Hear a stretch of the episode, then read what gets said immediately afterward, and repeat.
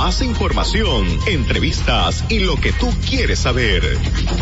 A continuación, San Borja Noticias, edición matinal.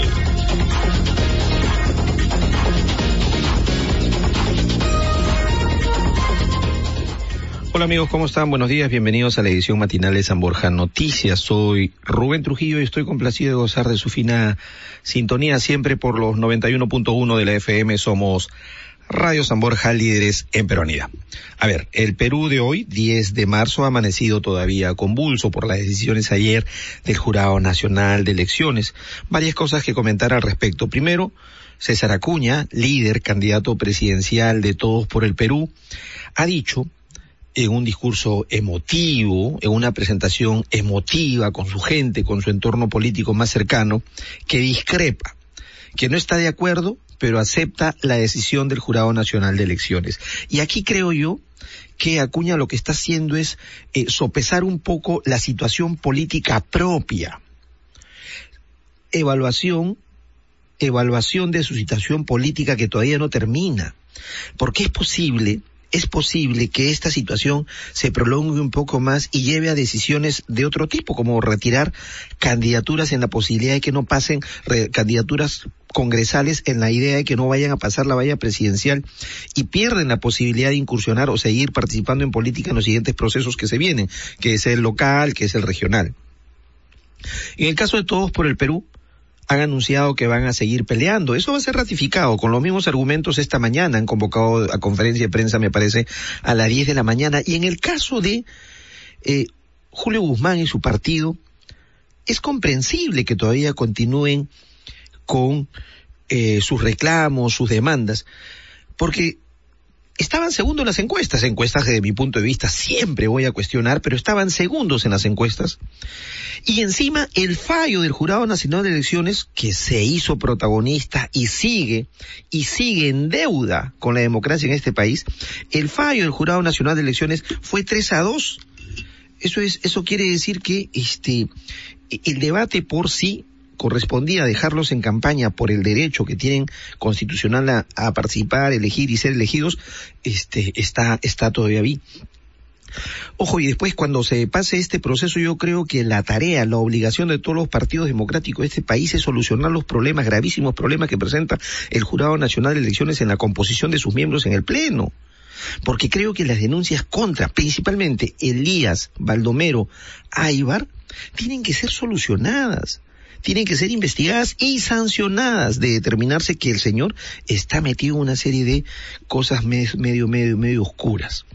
Pero hoy tengo que empezar, han salido encuestas de Datum, las vamos a comentar en unos minutos más, pero hoy tengo que empezar con un tema distinto. Ayer se reportó que en el Perú se eh, descubrió el primer caso autóctono de Chikungunya. Y esto fue, si no me equivoco, en Iñapari, es una provincia eh, fronteriza con Brasil, de Madre de Dios. Hasta ahí acudieron los sistemas, los servicios de salud. Sé que el ministro Percy Minaya, viceministro de, de, de Salud, estuvo en la zona y ahora sigue trabajando, me parece que está ya en el norte, y estamos en comunicación con el doctor Minaya. ¿Cómo está? Muy buenos días. Muy buenos días, eh, y a todos los oyentes de Radio San Borja. Muchas gracias, viceministro, por atender este llamado. Cuéntenos, explíquenos eh, cómo es esto de el primer caso autóctono, nativo, de Chikungunya en el Perú. Sí, eh, se trata, en, en realidad, que el primer caso en el Perú se trata del primer caso que se registra desde junio del dos mil quince, cuando nosotros tuvimos Eh, la gran epidemia de los países en el norte, de Chikungunya, y tuvimos unos pocos casos en eh, Tumbes y Piura. Desde entonces hemos mantenido el control, y en esta oportunidad nuestro sistema de vigilancia Centinela pudieron captar un nuevo caso autóctono también eh, en la frontera sur, en la frontera con Bolivia y Brasil. Esta población que se llama Vieja es donde se pudo detectar este caso. Eh, muy probablemente introducido por el contacto de migrantes temporales, probablemente de Bolivia. Tenemos una epidemia en los distritos de Pando y de Cobija, que más o menos registró unos ochocientos a mil doscientos casos en este momento. Nuestro sistema se ha podido reaccionar rápidamente con la licitación y también con las acciones de control. Eh, más o menos mil quinientas casas se han fumigado ya, con un centenar de fumigadores que desplazamos a la zona. Con esto lo que estamos tratando de hacer es de que no ingresen esos nuevos, el de Chikungunya en ese caso y también el de Zika, ¿verdad? Uh-huh, correcto. Oiga, viceministro, cuéntenos, ¿y cómo se actúa en este caso? ¿Se aísla, se identifica al paciente, me imagino que en un centro hospitalario de primer nivel, ¿no es cierto? Y luego que se, se, se aísla al paciente, ¿cómo se hace? Sí, bueno, lo que nosotros utilizamos es un método eh, de vigilancia centinela, que es aquello que capta febriles. Los casos febriles son personas que vienen con temperaturas sobre los cuarenta grados, generalmente caracterizadas por dolor muscular intenso a nivel de todo el cuerpo, en realidad, eh, con salpimiento y en ocasiones dolores musculares y articulares. Con esta situación es que nosotros procedemos a tomar una muestra que se diagnostica por método de biología molecular para que el diagnóstico sea inequívoco, es decir, analizamos el A D N del virus que eh, está aconteciendo en la persona. Correcto, correcto. Acá en este método nosotros hemos identificado que se trata positivamente de un caso de chikungunya, que en este caso no eh, había cruzado la frontera, es decir, ha permanecido en su lugar y por eso sabemos que es autóctono. Y inmediatamente lo que hacemos es investigar eh, la presencia de ellos alrededor de esto. Entonces se han detectado que en la zona sí había presencia de ellos, eh, con lo cual se procedió al control de foco, que es la visita de casa por casa, se hace un tratamiento con la visita de las aguas que tienen las almacenadas las familias, y además se procede a la fumigación. Uh-huh. Ministro. Entonces es un barniz muy completo, de manera que no quede rastro de sartén que pueda entonces aconteció un brote, ¿no? Viceministro, eh, alguien nos contó que el mismo sistema, la misma metodología, se usa para eh, el control de el dengue, la chikungunya y el Zika. ¿Es esto cierto? Y si es así, ¿qué cantidad de logística, qué cantidad de personal se tiene, los recursos para evitar que estos casos se repitan? Bueno, eh, efectivamente es el mismo método, tanto chikungunya como Zika y la E D S tienen la misma lógica en términos de vigilancia centinela, vigilancia entomológica, eh, las intervenciones de control. Y lo que acontece con esto es eh, que nosotros hemos instalado cerca de veinte mil trampas, hemos movilizado cerca de sesenta mil personas que trabajan cotidianamente en esto, y es un aparataje costoso en realidad, pero necesario para poder evitar que tengamos una situación de brote o epidemia. Uh-huh, por eso es que en cuanto detectamos algo intervenimos inmediatamente. Ahora, definitivamente este, los temporales, los cambios de clima por el fenómeno del Niño aumentan la posibilidad, aumentan el riesgo de que este vector, de que este zancudo de la dehesa yepti eh, se multiplique. Sí.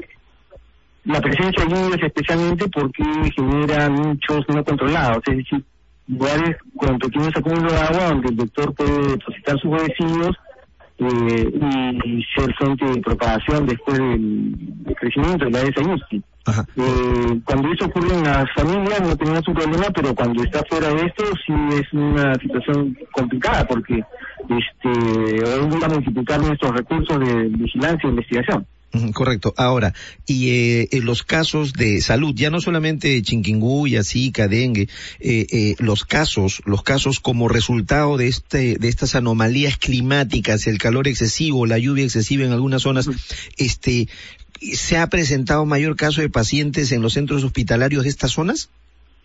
Eh, no hemos tenido más casos de chikungunya, excepto este único caso.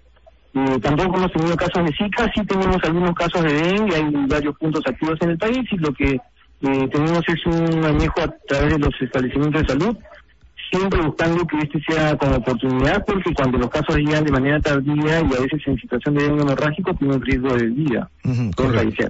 Correcto, se llegó a determinar, se llegó a aclarar si estos niños que se anunció habían fallecido como resultado del excesivo calor en el norte ha sido así. ¿Qué información tiene usted? Ah, bueno, nosotros estamos en fila justamente evaluando estos casos, una docena de casos notificados, eh, febriles, luego nosotros eh, encontramos además seis fallecidos, eh, que solamente no tenían ninguna otra etiología y tenían cuadros de fiebre severa, más de cuarenta grados, por este, un tiempo relativamente largo, ¿no? Dos o tres semanas. Eh, la afectación neurológica muy severa que finalmente los llevó a la descompensación de muerte. Ya, pero eh, esos son fiebre por golpe de calor. ¿Ha sido fiebre entonces por golpe de calor? ¿Se, sí. ¿se confirmaría no, entonces? No, no había no había otra tecnología que pudiera ser atribuida a esas muertes. Ya, fiebre por por golpes de, de calor, por ex, sobreexposición al sol eh, eh, de estos menores. No, en realidad es un proceso en que los menores desarrollan fiebre que se puede asociar a cualquier entidad mórbida, por pequeña que sea, un pequeño resfrío, una Ajá, pequeña ah, una pequeña diarrea, por ejemplo. Pero eh, las temperaturas extremas que se están viviendo ya, cuarenta y dos grados eh, en la población, y a veces en las casas, en las pequeñas habitaciones donde nosotros solemos proteger a los niños, que son muy pequeñas, muy cerradas, porque no queremos que les pase nada, este, se convierten en pequeños hornos.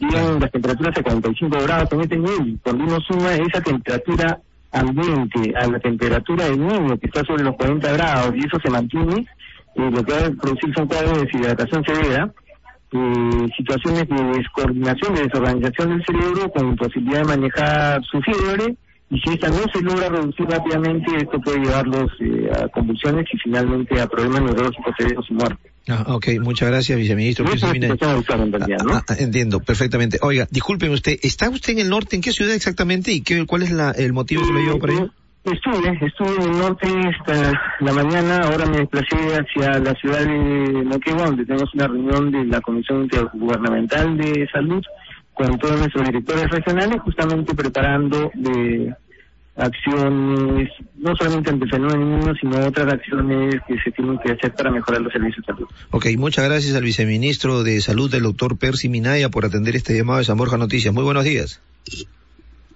Bien, eh...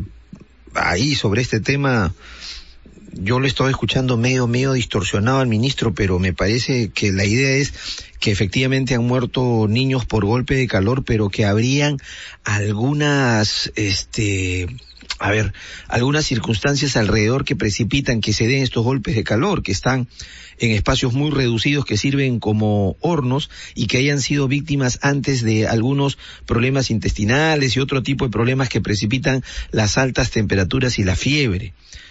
Bueno, pero ojo, ojo pues, o sea que claro, es responsabilidad un poco de las familias, pero también es responsabilidad del sistema de monitoreo y control que desarrolla el Ministerio de Salud, que hasta ahora nos dicen que es bueno, y esperemos que, si es así, que continúe de tal manera. Eh, vuelvo a lo que estaba diciendo inicialmente. Eh, el tema de eh, Todos por el Perú, pues, todavía da para el análisis, porque que el jurado falle tres a dos... sí deja ese mal sabor, pues, ¿no? De decir que no hay una postura firme y sólida desde el Jurado Nacional de Elecciones, que es la institución rectora de, de, de los procesos. Y queda un poquito más manchado, un poquito, ¿no? Queda muy manchado todavía si se tiene en cuenta que hay miembros del Jurado Nacional de Elecciones que tienen serias denuncias contra ellos por vinculaciones con algunos partidos. Yo creo que es, el asunto se centra básicamente en Elías Baldomero Aibar. Yo creo que el asunto se centra más en él. Cosas que en su momento se debieron investigar y sancionar, pero ahí creo que los partidos democráticos tienen una cuestión pendiente. Que pase esta batahola del proceso electoral del, y alguien tiene que meterse seriamente a trabajar este tema, a recuperar la institucionalidad de las organizaciones como el Jurado Nacional de Elecciones. Eso por delante. Y segundo, y por eso digo que Todos por el Perú tiene todavía el derecho de reclamar, porque les ha quedado pues el, el gran mal sabor de boca de que han sido víctimas de una presión política. Y encima ahora les ha salido una resolución que dice que la lista al Congreso por Lima de Todos, el, Todos por el Perú, con el mismo criterio con el cual tacharon a su lista, a su plancha presidencial, también ha sido tachada. Estamos en comunicación con el constitucionalista, abogado y también candidato al Congreso por Perú Posible, Gustavo Gutiérrez, que fue uno de los que presentó la tacha que finalmente culminó aprobándose, para que nos explique más o menos cómo es esto. Doctor Gutiérrez, ¿cómo está? Muy buenos días.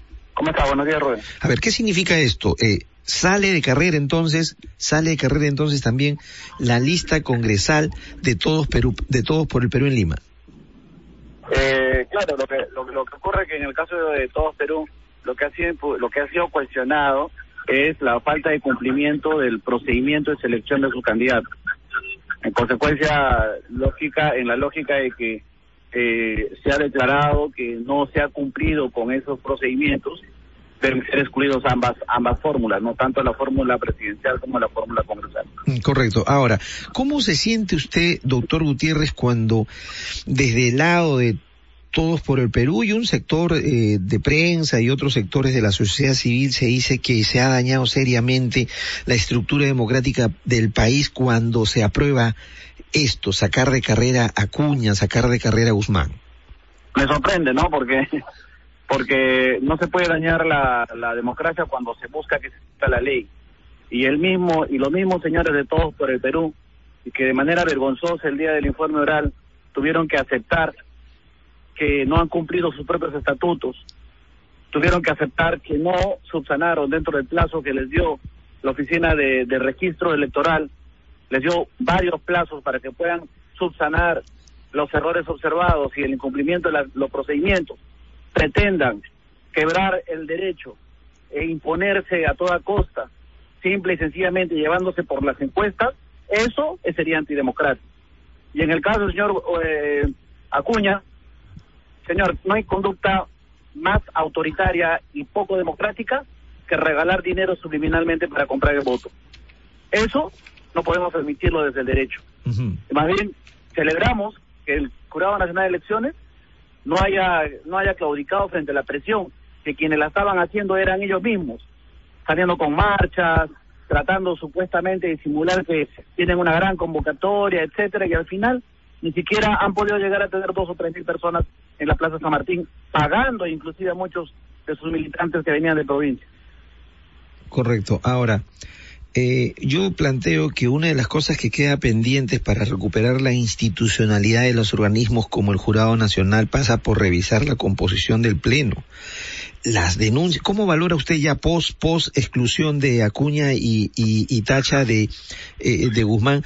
¿Cómo evalúa usted las, de, cómo siente usted las denuncias ya reiteradas que hay con, con por ejemplo, contra este Elías Aibar? Bueno, eh, creo que no es el momento de hacer esa evaluación, porque si realmente vamos a empezar a hacer algún análisis sobre ese tema, tenemos que cuestionar a todos, ¿no? Porque el, el presidente del jurado, el mismo señor Tábara, tra- trabaja en la Azúcar Vallejo, ¿no? Eh, eh, o el mismo abogado de Guzmán es, es, ha sido secretario del presidente Humala, es amigo íntimo de Nadine Heredia. Entonces, pues, si vamos a empezar a cuestionar a, a todos, tendremos que cuestionar a todos. Uh-huh. Entonces, creo que lo más importante, sobre todo, es empezar a respetar las decisiones jurisdiccionales. Porque cualquier Estado democrático lo que respeta son las sentencias. Entonces, que, eh, me parece más saludable. Pese a no estar, no estar conforme, el señor Acuña ha tomado una decisión correcta, que es la de acatar la, la resolución que emitió el Jurado Nacional de Elecciones. Y me sorprende también que el señor Guzmán, que estoy seguro, Rubén, yo le apuesto el doble el, el doble que, que, que podamos señalar, que sus recursos de agravio, sus recursos extraordinarios que va a presentar, van a tener los mismos argumentos que su recurso de apelación. La, la pregunta, ¿sabe qué? Tiene tres días para presentar, pero no tiene por qué presentar el tercer día. Lo tendría lo tendría que haber presentado el día de ayer, pero sin embargo va a esperar el último día para presentarlo. ¿A qué está jugando este señor? ¿A victimizarse? Si realmente cree que es injusto, que presente su recurso el día de hoy. ¿Por qué esperar al último momento? Porque está tratando, y él lo sabe, de victimizarse para poder de esta manera intentar llegar a los tribunales internacionales. Uh-huh. Haciendo un daño a la democracia. Uh-huh. Y en ese tribunal le van a dar la razón, ¿eh? Se van a demorar, va a ser extemporáneo, pero la Corte Interamericana le va a dar la razón, ¿eh? Va a decir yo que su derecho a participar es más importante que cumplir normas. Que le dé la razón a una corte, es más, una corte no puede meterse en asuntos políticos, y menos cuando están señalados dentro de los procedimientos normativos. Señor, no se le puede dar la razón a una persona que no incumple, hay que incumplir el derecho. De diecinueve partidos, el único partido político que no ha cumplido las reglas es el Todos por el Perú. Uh-huh. ¿Cómo es posible que un modelo democrático permita reglas desiguales?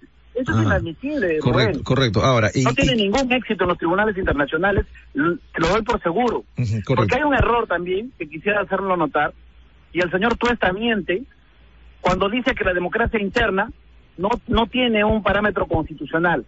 Y yo al señor Tuesta lo invito a leer el artículo treinta y cinco de la Constitución, que no solamente dice que se reconoce el derecho a la participación política, sino además en ese mismo artículo, lea bien, señor Tuesta, el artículo Tuesta, que es asesor de Tábara, y está dolido porque no le han dado la razón, El mismo artículo treinta y cinco dice que la participación política se sujeta a la democracia interna que establece la ley. ¿O no sabe leer el señor Tuesta? Uh-huh. Bueno, vamos a preguntarle a don Fernando Tuesta, espero en la tarde, qué, qué tiene que decir al respecto. Pero ya que ha mencionado usted cortes internacionales, ¿qué opinión tiene de el anuncio que han hecho en Todos por el Perú de que se han comunicado con ellos una comisión de la O E A y que está llegando el lunes preocupada por lo que está pasando en el Perú? Bueno, yo creo que ya el señor, el señor Guzmán ha perdido toda la credibilidad, no le creo absolutamente nada, miente con sus convocatorias porque realmente todo el mundo se ha dado cuenta que no convoca a nadie, se quiere pretender comparar con el, la, la, la, la gesta heroica de la marcha de los cuatro suyos, donde evidentemente sí hubo un modelo autoritario, que muchas personas, me incluyo porque yo en ese momento era un estudiante universitario ya profesional en, en el C U C S, y que también he participado y he luchado contra la contra la dictadura, no no se va a comparar pues con esta situación. Acá hay una, un asunto absolutamente claro. Les vuelvo a preguntar, diecinueve partidos, dieciocho han cumplido escrupulosamente la ley. Uh-huh. ¿Cuál es la afectación al modelo democrático si no se le está admitiendo a este señor? Porque no ha cumplido dentro de los plazos establecidos por las leyes que tienen vigencia hace diez años. Bueno. El señor Guzmán tiene leyes, los partidos tienen leyes hace diez años, no son leyes nuevas. Ahí uh-huh. también mienten muchos de los politólogos que opinan sin conocer o de manera tergiversada. Hace diez años que la Ley Orgánica de Elecciones establece que las reglas de la democracia interna están sujetas a la ley y al estatuto interno de cada partido político. Muy bien. Don Gustavo Gutiérrez, le agradezco, le agradezco, constitucionalista y candidato al Congreso por eh, Perú Posible. Le agradezco mucho por esta comunicación. Ok, un abrazo, hasta luego. A ver, tengo, voy a dar cuenta de este artículo. Ojo, ojo, esto es para que ustedes, amigos, ya se hagan una, una propia evaluación, más allá de lo que digamos nosotros, lo que digan los expertos en, en derecho y en temas electorales. Efectivamente, la gente de eh, Todos por el Perú, eh, ya en el fragor del debate último, ya reconocieron, ellos reconocieron, sí, pues cometimos errores, sí, pues cometimos errores, pero eso no es importante, tenemos derecho a participar. Valórenlo ustedes, saquen ustedes su cuenta. Reconocieron. Y salió la resolución, pues, que declara infundada el recurso de apelación interpuesto por el partido. Entonces, eh, confirman la resolución cero cero uno dos mil dieciséis que declara improcedente la solicitud de lista de candidatos al Congreso de la República para el Distrito Electoral de Lima Metropolitana. Es decir, la lista por Lima del Congreso de Todos por el Perú también ha quedado fuera de la campaña. Vamos a una pausa y cuando regresemos está Úrsula Letona de Fuerza Popular del Fujimorismo que va a hablar con nosotros.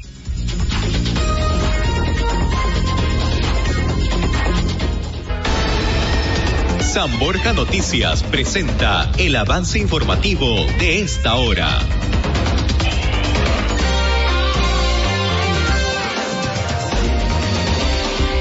La hora es hasta nueve de la mañana, veintiséis minutos. Bienvenidos a la información. Según la última encuesta de Pulso Perú, Keiko Fujimori lidera la intención de votos con treinta y siete por ciento, seguida de Pedro Pablo Kuczynski con catorce por ciento, mientras que Alfredo Barnechea tiene nueve por ciento, Verónica Mendoza ocho por ciento y Alan García tiene un respaldo de siete por ciento. El líder de Alianza para el Progreso, César Acuña Peralta, aceptó su exclusión del proceso electoral, señalando que con este dictamen se ha atentado contra la democracia en nuestro país. Con la resolución de esta mañana del Jurado Nacional de Elecciones, ha perdido el Perú. Como defensor de la democracia y del Estado de Derecho, respeto la decisión del jurado. Hoy se ha atentado contra la democracia del Perú. Que escuchen los peruanos. Hoy día la democracia del Perú ha perdido la oportunidad de que el próximo diez de abril los peruanos decidamos quién queremos que sea nuestro presidente. Continuamos con más información en los noventa y uno punto uno de Radio San Borja. En el ámbito internacional, en Tokio, unas doce mil réplicas ocurrieron en Japón desde el terremoto de nueve grados de magnitud en la escala abierta de Richter del pasado once de marzo del dos mil once, confirmó la Agencia Nacional Meteorológica. En deportes, tras su arribo a Lima, el técnico de Universitario Roberto Chale aceptó la derrota uno a cero ante Real Garcilaso, equipo que dirige Jorge Espejo. No ganó un gran rival. El partido estaba para cualquiera, puntualizó el ex niño terrible. Cotización del dólar, compra tres punto cuarenta y cinco, venta tres punto cuarenta y ocho, precio del euro, compra tres punto cincuenta, venta cuatro punto cero cinco. Hasta aquí la información. Sigue en sintonía de Radio San Borja noventa y uno punto uno, líder en peruanidad. Agenda Central. Hola, soy Gloria Granda y los invito a escuchar Agenda Central para conocer lo que sucede en el Perú y el mundo. De lunes a viernes a las once de la mañana, aquí en Radio San Borja noventa y uno punto uno. Perú Exporta, el programa que abre las puertas del mundo al empresario nacional. Todos los jueves a las tres de la tarde por Radio San Borja, líder en peruanidad. Una producción de la Asociación de Exportadores ADEX.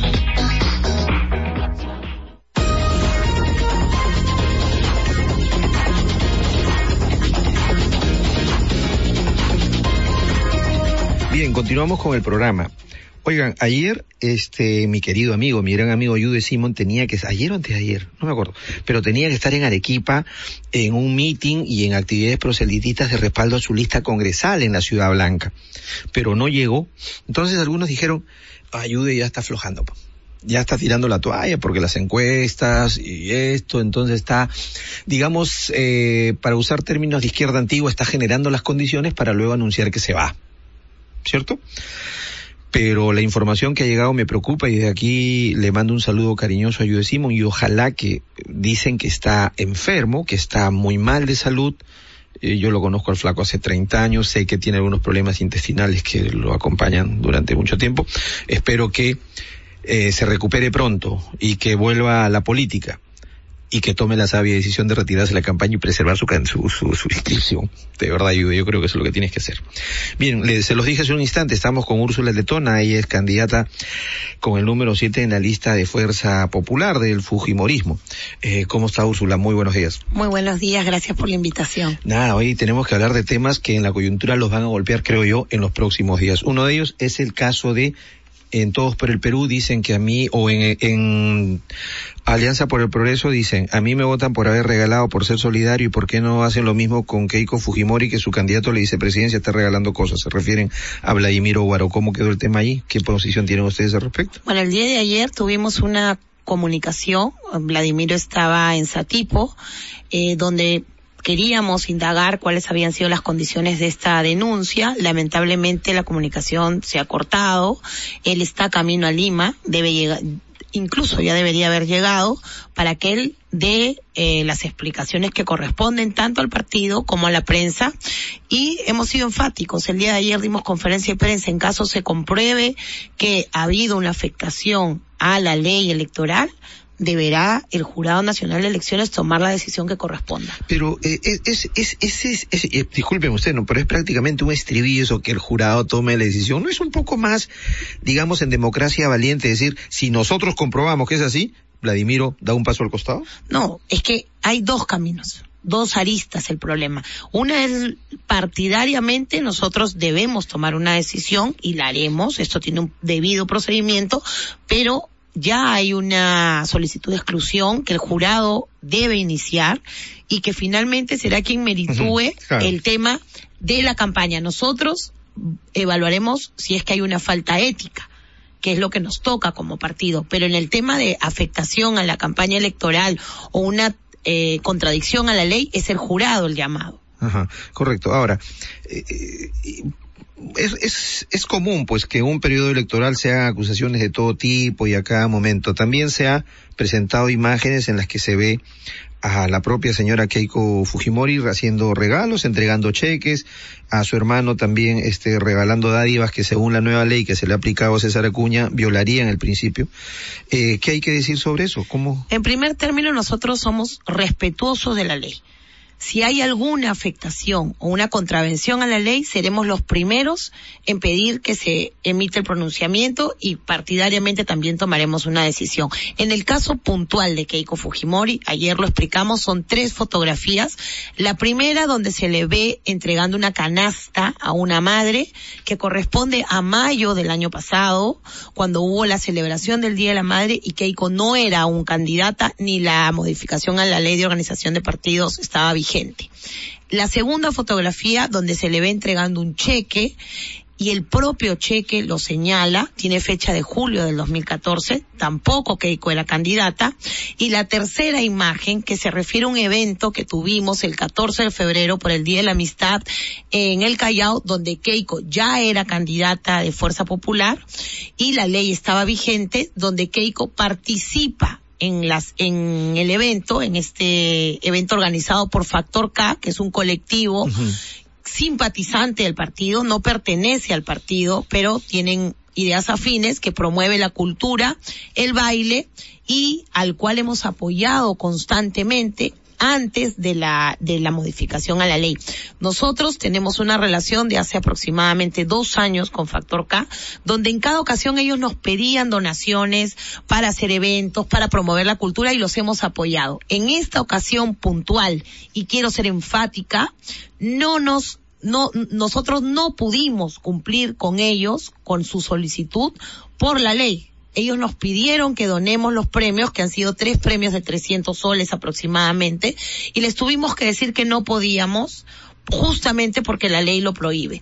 Y ellos han conseguido financiamiento ajeno a Fuerza Popular y han entregado los premios el día del evento, al cual hemos asistido muchos candidatos del partido a celebrar el Día de la Amistad. Era un concurso público en fuera de la municipalidad, con todos los, con, con mucha, mucha gente, donde hemos participado, pero no hemos entregado nosotros los premios, ningún candidato, mucho menos que en ellos. Todo caso, el origen de los recursos no era propio, pero eso va a ser difícil de determinar, ¿no? Saben que entienden que esto va a ser sujeto, pues, una serie de con controversias al interior del jurado, porque creo que esto sí lo van a nosotros lo van a queremos, y ayer esa fue la intención de la conferencia de prensa, los otros gastos en los cuales hemos incurrido respecto de los eventos de Factor K han sido debidamente declarados a la O M P E. En este caso puntual, corresponderá a Factor K, en el trámite de la investigación que realice el jurado, determinar los fondos de los uh-huh. premios. So, se trata de aproximadamente mil soles. Uh-huh. Ellos deberán acreditar de dónde sacó el dinero. Nosotros, y lo podrán ver en, en la auditoría que están realizando a las aportaciones y a los gastos de campaña, no tenemos ningún gasto destinado a financiar algún elemento de este evento. Ajá, correcto. Tengo que preguntarle alguna cosa que me preocupó el otro día. Eh, la señora Keiko Fujimori ha venido uh, desarrollando una serie de actos políticos para diferenciarse de esa mochila pesada que representa el gobierno de su padre en compañía con Vladimiro Montesinos. Se ha querido distinguir, ha dicho que no va a volver a cometer los errores que en esos cometieron. Hay un reconocimiento político que hubo muchos errores, que hubo violación de derechos humanos, que el tema de las esterilizaciones forzadas fueron un error y todo lo demás. Pero cambia la coordinadora del plan de gobierno que era usted y pone al señor Edgardo Mosqueira, que es una persona consciente, que es un funcionario consciente, que estuvo acompañando en la última etapa del gobierno de su padre, donde era público, donde era sabido que se cometían una serie de irregularidades. Con eso no se distingue mucho. Dos precisiones. En primer lugar, Keiko ha hablado del reconocimiento de errores y delitos, y en el tema de las esterilizaciones forzadas hemos sido claros en afirmar que esto no fue parte de una política nacional de esterilizaciones, sino que fue parte de un programa de planificación familiar eh, recomendado por la Organización Mundial de la Salud, donde las esterilizaciones, mal llamadas forzadas, eran parte componente de este programa. Y si hay un médico que no siguió el procedimiento, hemos respaldado como mujeres a estas señoras que fueron indebidamente esterilizadas. Uh-huh. En el caso específico de Edgardo Mosqueira, y, y también quiero ser enfática en este sentido, Edgardo Mosqueira no forma parte del equipo que yo coordino de plan de gobierno. Edgardo Mosqueira es un funcionario del Banco Mundial, y me da una pena que el señor Hildebrand no se entere, porque es quien ha lanzado esta esta noticia falsa. Edgardo Mosqueira trabaja en Washington, es planilla del Banco Mundial, y sería un lujo para nosotros contar con la experiencia que tiene Edgardo Mosqueira. Perdóname, ¿no ha sido la estar... señora Keiko la que ha hecho esto? ¿No, no ha dicho esto? No. Porque a mí, me, yo la vi en un periódico entrecomillado y dije, están citándola textualmente. No, no, no, no. Es falso. Es falso. Yo sigo siendo la coordinadora del plan de gobierno. Ajá. Estoy en campaña. Keiko esté en campaña, y lo único que ha cambiado es que ahora para los eventos donde nos invitan a hablar de plan de gobierno o donde vamos para hablar de plan de gobierno, la coordinación ya no la puedo hacer en todos los casos directamente con Keiko, la hago también con Pepe Klimper, que es el vicepresidente. Ese es el único cambio que ha habido al interior de los equipos técnicos del plan de gobierno. La jefa del plan de gobierno sigue siendo Keiko Fujimori, la coordinadora del plan de gobierno sigue siendo Úrsula Letona y los equipos técnicos siguen siendo diecinueve. Bueno, bueno. Y seguimos trabajando. Vale, vale la pena la aclaración. Yo quiero que nos pongamos de acuerdo en algo, ya, no importa, no ha sido un programa, así ustedes dicen que ha sido un programa, no ha sido una política de Estado, pero lo cierto es que hay miles de señoras que ahora se quejan y denuncian que fueron forzadas a esterilizaciones. El, el, al final, la, la situación es la misma. La situación es la misma, la cifra es cerrada, hay trescientas denuncias. trescientas denuncias, incluso hay un informe de Defensoría que señala lo mismo. Esto par- fue parte de un programa donde este método vetado en realidad por nosotros mismos, si no siguió el, si no siguió el procedimiento y el protocolo establecido, nosotros nos hemos comprometido como parte del plan de gobierno a investigar y a sancionar los casos. Así como hay mujeres que hoy justamente reclaman una indemnización por estos actos que no se debieron cometer por médicos o por personal que no siguió el procedimiento, también hay muchísimas, miles de mujeres que agradecen a los programas de planificación familiar que evitaron según las propias estadísticas. ¿Es verdad eso? Porque yo no veo que nadie se manifieste en ese sentido. Yo escucho más bien a cada rato a la gente que se queja por lo que ellas llaman esterilizaciones forzadas, no programa de control de natalidad. Yo via- he viajado los últimos dos años por todo el país. Ayer precisamente estuve en Comas, en Eh, el asentamiento humano siete, nueve de septiembre, nueve de septiembre, y la señora Berta, que no me dejará mentir, que podrá llamar a la radio y Dios quiera que me esté escuchando, me dijo: señorita, gracias a ese programa yo pude escoger, pude darle mejor calidad a mis dos hijos y mi esposo y yo los hemos sacado adelante y hoy soy profesional. Muy bien. Bueno, es, hay, hay versiones de todos lados. Sí, yo, yo le digo, por supuesto, o sea, en campaña, en campaña van a venir, pero, pero creo que me voy a quedar con esta idea, y discúlpeme usted, creo que está más documentada la denuncia que la defensa que usted hace en el tema de las esterilizaciones forzadas. Por supuesto, ¿eh? y, y, y es natural que una denuncia esté más difundida, más, más, más fundamentada, documentada, más documentada, porque es el, el bien jurídico protegido en ese caso, que es la posibilidad de la mujer a determinar cuántos hijos quiere tener, uh-huh, es mayor. En el otro caso, cuando una mujer ha sido beneficiada, dice: oye, esto es injusto, pero no tiene ninguna Eh, ninguna, ningún incentivo para salir, ah. formar un colectivo. Entonces, yo creo que en ese caso, efectivamente hay que investigar y hay que sancionar. Pero también hay que ser prudentes y poder sustentar las denuncias. Por eso quisiera citar el informe de la Defensoría del Pueblo de hace años, de más o menos diez años, que señala que esto ha sido parte de una política de planificación familiar. Un no fue una política para familiar. Esterilizar mujeres. Ajá. Este, doctora Letona, usted es la coordinadora del plan de gobierno, entonces está en el entorno, me imagino que está en el comité ejecutivo de, de, de Fuerza Popular. Soy miembro del comité miembro de, del comité ejecutivo popular, entonces tiene un poco de, este, sabe cómo es el manejo interno de, de, de, de su partido.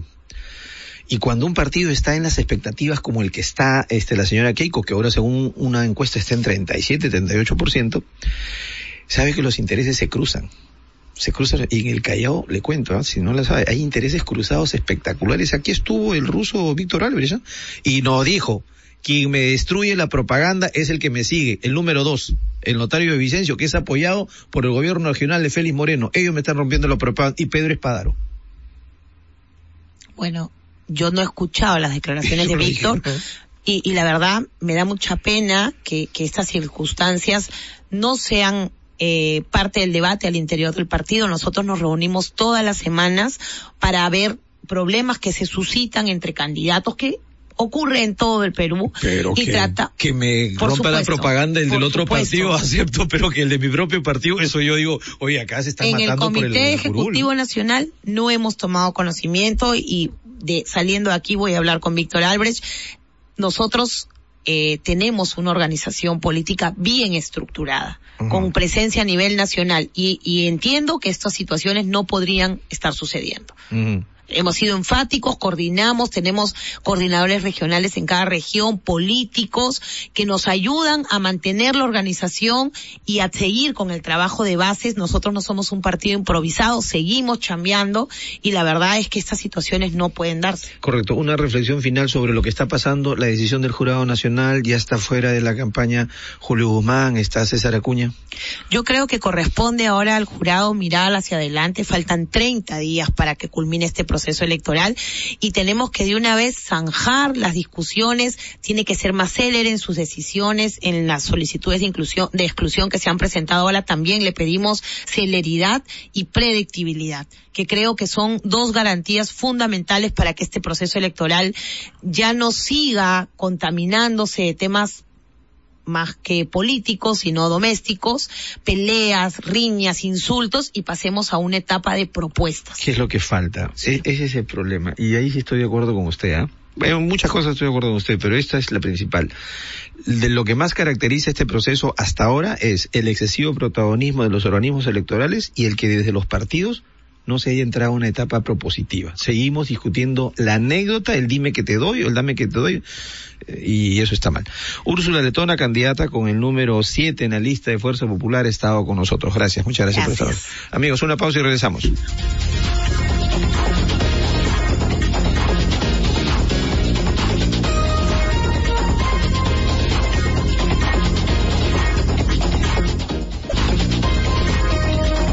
Bien, continuamos con el programa. Como siempre digo, para mí las encuestas son cuestionadísimas, súper cuestionadas. Y lo digo por experiencia propia. No sé si lo he contado ya, pero lo voy a contar ahora. Yo participé de un proceso electoral municipal con el movimiento, con un movimiento independiente en el Callao, en el distrito de Carmen de la Legua, para ser más específico. Cuando se dio la última fecha para la encuesta, la última fecha para la encuesta, eh, según Eh, estas empresas encuestadoras que salían en exclusiva con los principales diarios del país, mi movimiento tenía, a una semana o doce días de las elecciones, teníamos dieciséis puntos por debajo de Chimpún Callao. dieciséis puntos por debajo de Chimpún Callao. El día de las, de las, de las elecciones ganamos. Ganamos por tres puntos. Eso quiere decir que subimos diecinueve puntos en diez días, lo máximo, pues somos lo máximo, nos deberían jalar como jefe de campaña a todos los partidos. Por experiencia propia desconfío mucho de las encuestas, pero por ser de interés público tengo que dar cuenta de ellas, de las empresas encuestadoras que están en APEIN y ahora Pulso Perú, que es un producto de Datum para el diario Perú veintiuno, ha emitido sus encuestas. Y si mañana se realizaran las elecciones, ¿por cuál de los siguientes candidatos votaría para elegir al presidente de la República? Lista de candidatos sin Julio Guzmán y César Acuña. Y el resultado es el siguiente. Keiko Fujimori tiene treinta y siete por ciento, Pedro Pablo Kuczynski tiene catorce por ciento, Alfredo Barnechea tiene nueve por ciento, Verónica Mendoza ocho por ciento, Alan García siete por ciento, Alejandro Toledo uno por ciento, otros candidatos seis por ciento, Blanco Viciado seis, ninguno, no sabe, no conoce, doce por ciento. Repito, treinta y siete, catorce, nueve, ocho, siete. Keiko, P P K, Barnechea, Mendoza, García y Toledo al final con uno por ciento. Este es el resultado de las encuestas. Ustedes tendrán que formarse sus, op- sus propias opiniones, y para, para pedir la opinión de alguien que creo que eh, se siente beneficiado con estas cifras, con estas proyecciones, estamos en comunicación con el congresista Johnny Lescano, que es candidato también a la reelección por Acción Popular. Congresista Lescano, ¿cómo está? Buenos días. No sabíamos nada de usted hace bastante tiempo. Hola. Hola, ¿no está el congresista Lescano? ¿Qué pasó? Le reviento cohetes, lo presento bien bonito, lo saludo y no está. Están ahí, los muchachos están... A ver, y según... A ver, ¿y qué dice aquí? Acá voy a seguir entonces con las encuestas. Las encuestas dicen que... con todos los candidatos, o sea, ya hablamos de cómo era, cómo está el cuadro sin Guzmán y sin Acuña, pero si hubiera estado todavía Acuña y Guzmán en campaña, los resultados de Pulso Perú, Datum para Perú veintiuno, dicen que Keiko Fujimori estaría igual en primer lugar con treinta y tres por ciento, Julio Guzmán con diecisiete por ciento, Pedro Pablo Kuczynski con diez por ciento, Alfredo Barnechea con siete por ciento, Alan García con seis por ciento, Verónica Mendoza con cinco por ciento, César Acuña con cuatro por ciento, otros candidatos cuatro por ciento. ¿Mm? Estos son los cuadros que nos ha presentado Pulso Perú. Ahora sí estamos en comunicación con el congresista Lescano. Congresista Lescano, buenos días. Sí, ¿cómo está? Buenos días, un gusto, saludo para todos. Qué gusto escucharlo. De- decía hace un instante de igual manera. Que, que nos falló la comunicación, que no sabíamos nada de usted hace bastante tiempo. ¿Qué ha sido de su vida, de su vida política? No, nosotros estamos no, trabajando en las calles, estamos no, en el trabajo parlamentario. He estado ayer en tres comisiones. o perdón, una comisión de la Comisión de Fiscalización, en las tres comisiones, de tal manera que estamos trabajando intensamente. Yo estoy todos los días en las calles después de mi trabajo parlamentario, pidiendo el apoyo de la población, así que estoy eh, intensamente en, un, en una labor, eh, tanto en el Congreso como luego de las labores parlamentarias, Eh, para difundir la propuesta de Acción Popular. ¿Y cómo cómo siente cómo siente usted este nueve por ciento que le da la encuesta, la encuesta de hoy?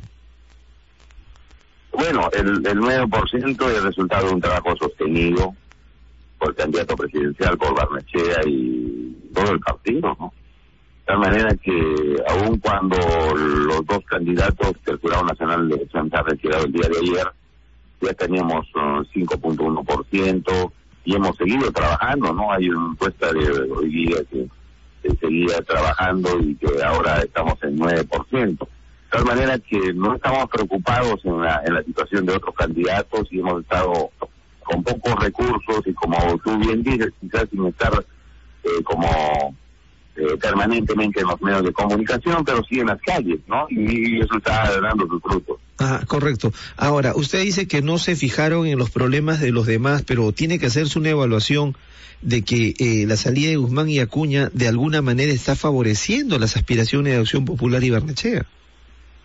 Bueno, sí, sí, o sea, es un hecho concreto que se ha dado, circunstancial, eh, por una serie de, de problemas eh, de carácter procedimental o de infracciones electorales, electorales, perdón. Y, y que han sacado a dos candidatos de, de carrera, ¿no?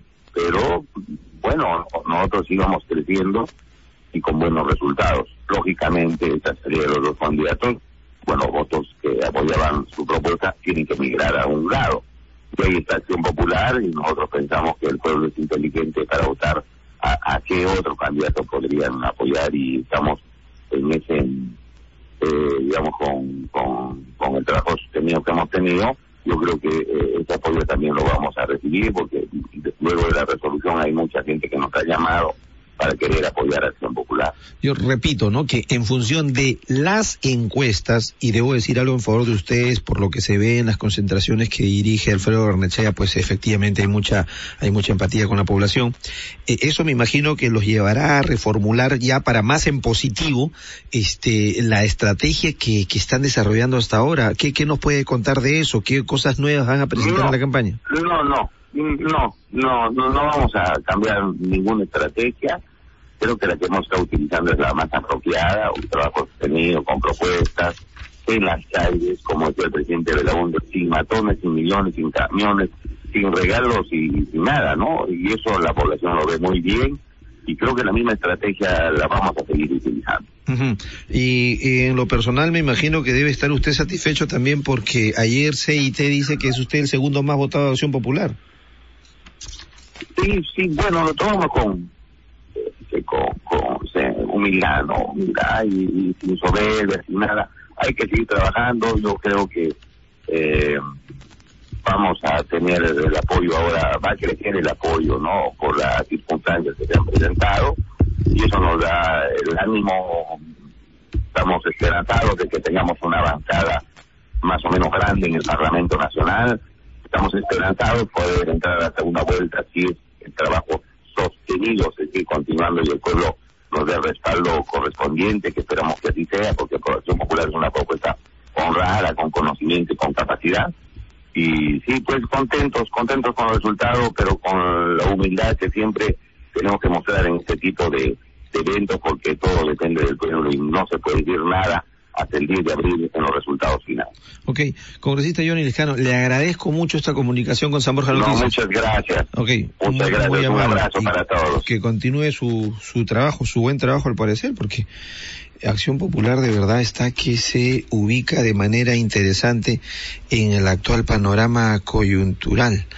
A ver, ayer eh, nosotros eh, preguntábamos a través del Twitter si estaban de acuerdo o no con la exclusión de Julio Guzmán y César Acuña de la campaña presidencial, y eh, el resultado no ha variado mucho en relación a lo que anunciamos ayer en la tarde. Hoy esa, esa votación se cerró, el cincuenta y seis por ciento está a favor de la exclusión y la tacha, pero el cuarenta y cuatro por ciento, un sólido cuarenta y cuatro por ciento no cree, no está de acuerdo con esta decisión del Jurado Nacional de Elecciones. ¿Ah? ¿Cómo la ven? La última. Eh, la última que tengo que comentar en este momento es bien, bien interesante, y es que eh, según el diario La República, lo leí hoy bien temprano, la unidad de inteligencia financiera ha determinado, o por lo menos ha detectado, operaciones sospechosas en las cuentas bancarias de veintinueve personas naturales y jurídicas cuyos nombres aparecen en las, encuent- en las encuestas de la señora Nadine Heredia, la primera dama del país.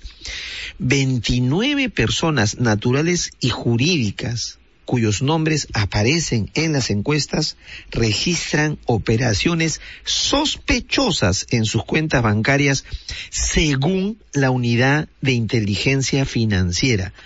Ajá, esa no la sabían. Cuidado, cuidado con eso, ¿eh? Con, cuidado con eso. Les dije que en cualquier momento se va a dar una conferencia, era a las diez de la mañana, ¿no? Una conferencia de prensa en los locales de Todos por el Perú, donde eh, Julio Guzmán y, y sus partidarios van a, pues, hacer finalmente pública y of, u oficial su posición frente a la decisión de sacarlos ayer de campaña. Y eh, ahí está nuestro combativo reportero Nino Jonathan, que nos informa. Adelante, Nino. ¿Cómo está, Rubén? Buenos días, buenos días a nuestro oyente de Radio San Borja. Todo listo efectivamente aquí para la conferencia de prensa que ofrecerá en unos instantes Julio Guzmán eh, eh, en esta situación en la que se encuentra Todos por el Perú. Como se sabe, en la víspera él no acata el fallo del Jurado Nacional de Elecciones. Hay hermetismo todavía por personal de su confianza en quien no han dado detalles a la prensa cuando han ingresado. Ya se ubica el lugar o la mesa en el que él ofrecerá declaraciones a la prensa. Ya se encuentra dentro de un céntrico hotel aquí en San Borja, en el que unos instantes junto a sus candidatos al Congreso de la República también se ubicarán aquí frente a la prensa para ofrecer algunos detalles sobre lo que será en adelante el futuro de su agrupación política, las acciones que eh, tomarán y también, como se sabe, eh, la exclusión también de su lista de candidatos al, eh, al Congreso de la República recientemente conocido. Ya se ultiman los detalles, imaginamos que unos minutos más Julio Guzmán aparecerá frente a nosotros para iniciar su conferencia de prensa. Estaremos nosotros ahondando durante la programación de la radio sobre esta información desde eh, San Borja. Adelante contigo, Rubén, aquí en estudios. Muchas gracias, Nino. Vamos a estar entonces informando cada treinta eh, minutos sobre lo que acontezca ahí en un local de, de un hotel de San Borja, en el distrito que nos acoge, y la conferencia de prensa de Julio Guzmán. Amigos, se nos acabó el tiempo. Les agradezco por habernos acompañado y los invito a que nos sintonicen esta tarde a las cinco en punto en la edición central de San Borja Noticias.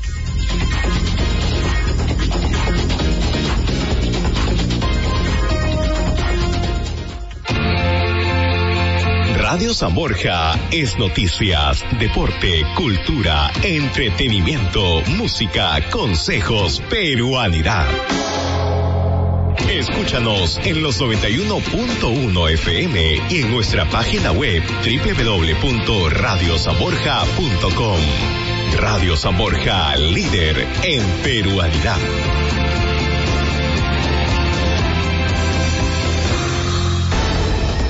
San Borja Noticias presenta el avance informativo de esta hora.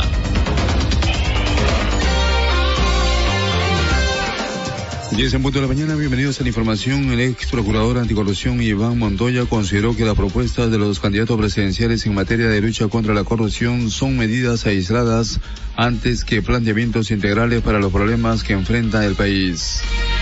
El líder de Alianza para el Progreso, César Acuña Peralta, afirmó que el Jurado Nacional de Elecciones lo excluyó de los comicios generales solo por ayudar al prójimo. No me han excluido por corrupto, no me han excluido por narcotraficante, no me han excluido por delincuente, no me han excluido por sinvergüenza, me han excluido por ayudar al prójimo.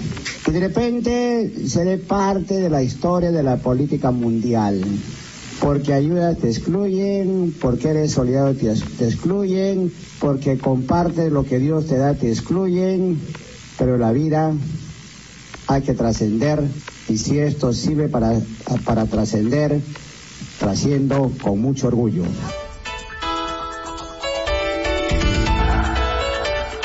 Continuamos con más información en los noventa y uno punto uno de Radio San Borja. El general en retiro de la Policía Nacional, Marco Miyashiro, candidato al Congreso por Fuerza Popular, mostró su desacuerdo con la condena a veinticinco años de prisión contra Alberto Fujimori por delitos de lesa humanidad. En deportes, la Universidad San Martín consiguió su tercer triunfo en el torneo de apertura al vencer dos a uno a F B C Melgar, que comenzó ganando el encuentro, pero se encontró con un equipo batallador en el estadio Miguel Grau del Callao. Temperatura en Pasco máxima diez grados, mínima tres grados Celsius. Con más información en treinta minutos.